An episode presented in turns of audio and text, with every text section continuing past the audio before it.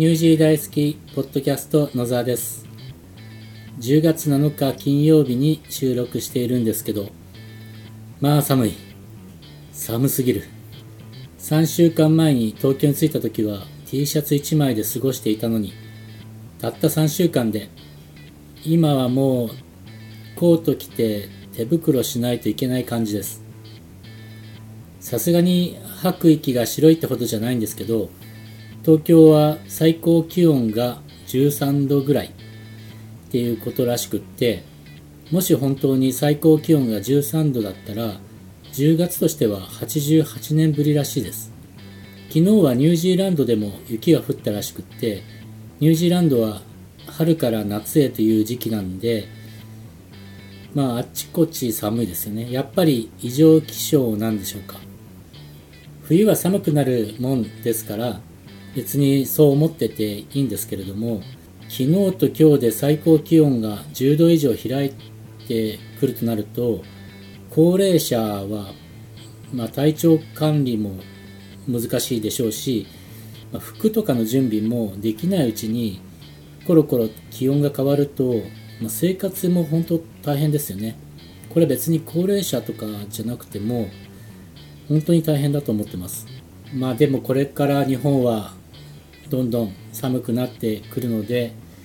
皆さん本当に気をつけてお過ごしください。さて今回日本の滞在でいろんな発見がありました。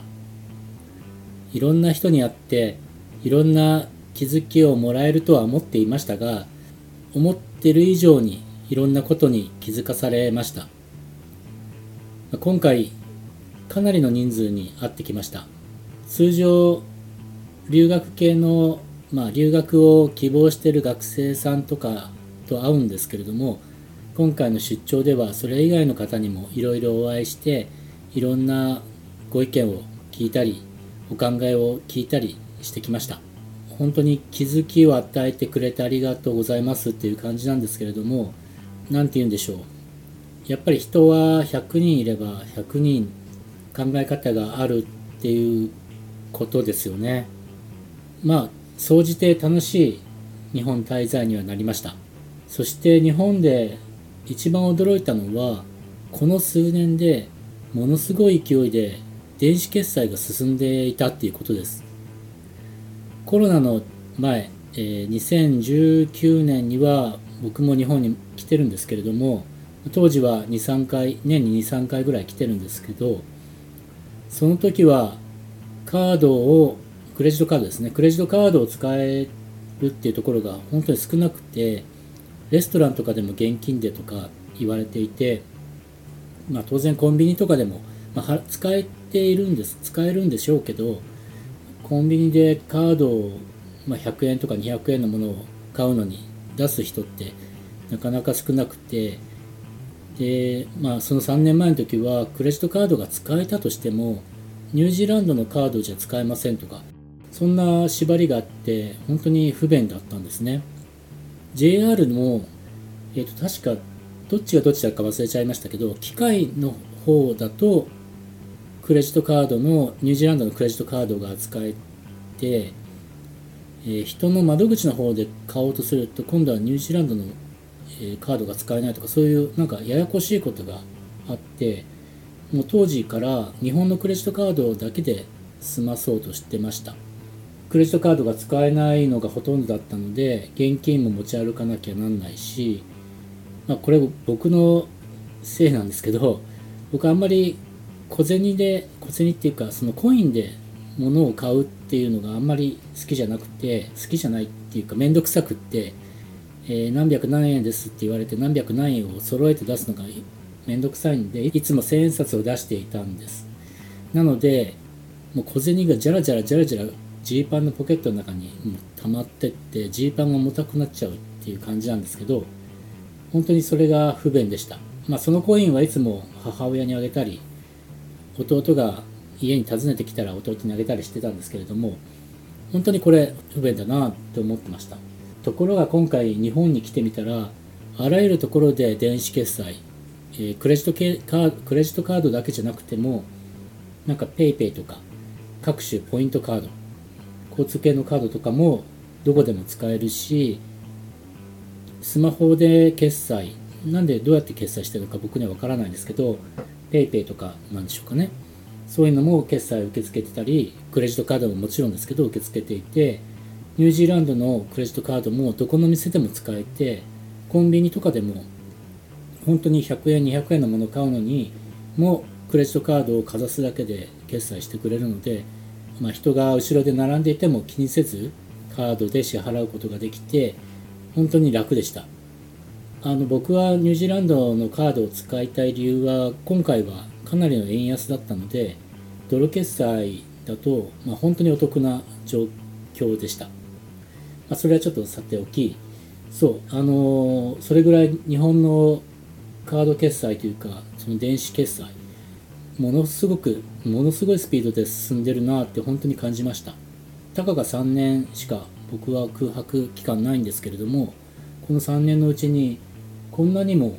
カードが一般に溶け込んでいて、まあ、普通に決済できるっていうことに感動すら覚えました、まあ、現金しかダメだよって言われたところももちろんありますけれども、まあ、そう言われる可能性もあるので一応現金は数千円とか1万円とか持ってたんですけれどもまあ基本的にはクレジットカード決済してました。そして先ほどから言ってますように PayPay なんていう個人間同士で決済ができる仕組みがあることにすごく驚きました。PayPay 名前は知っていたんですけども実際にダウンロードしてみて使ってみていやこれ本当に便利で友達との割り勘ですかね。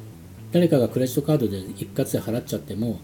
割り勘でじゃあこれを今送るよみたいな感じでスマホ同士をかざしたら現金が決済されて移動していくっていう。これなんかライセンス的にどういうライセンスなのかよくわかんないんですけれどもあのこのね PayPay はあれですか？ソフトバンクだと思うんですけれどもソフトバンクが取得しているこのライセンス